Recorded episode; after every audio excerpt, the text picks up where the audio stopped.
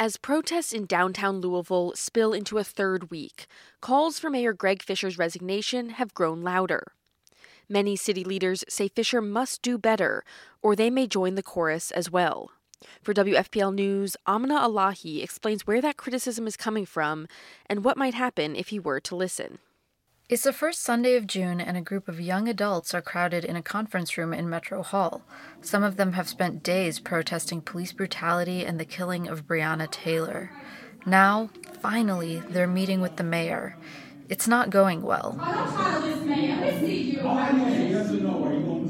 They're there for answers, but don't seem satisfied with what Mayor Greg Fischer has to say.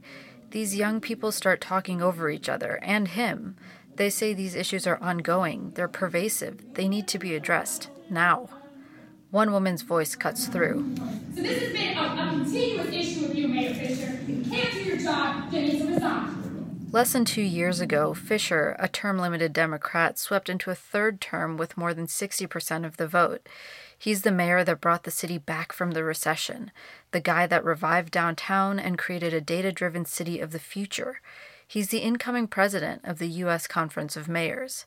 Fischer hasn't been universally beloved, but it's safe to say that in nearly a decade of running this city, he's never faced criticism like he has in the last two weeks. Well, just the right thing to do in this moment would be to say, I am unable to serve the city of Louisville anymore. Attica Scott is the state representative for the 41st District. That includes West Louisville, the majority black area of the city where she grew up and still lives. Because it's not about you, it's about the people. And when the people are rejecting you, it's time for you to go. In the nearly three months since Breonna Taylor was killed in her home by Louisville Metro Police, critics have called Fischer's response too late and too weak. Since protesters took to the streets two weeks ago, including on his doorstep, that criticism has only grown, particularly after the LMPD was involved in the fatal shooting of another black Louisvillian, David McAtee.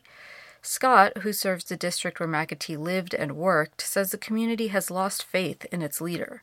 I struggle to find where there is a heaping amount of support remaining out there for him to continue serving as mayor. Some, like Congressman John Yarmuth, a Democrat from Louisville, are still supporting the mayor.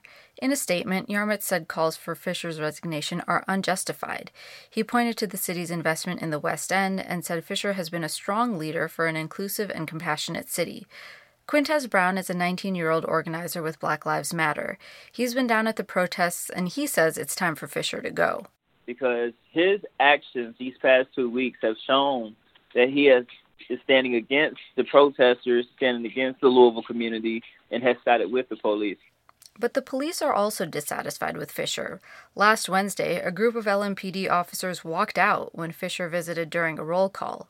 Ryan Nichols is the president of the River City Fraternal Order of Police. He says officers are upset that Fischer hasn't corrected some misconceptions about LMPD's role in the Taylor shooting.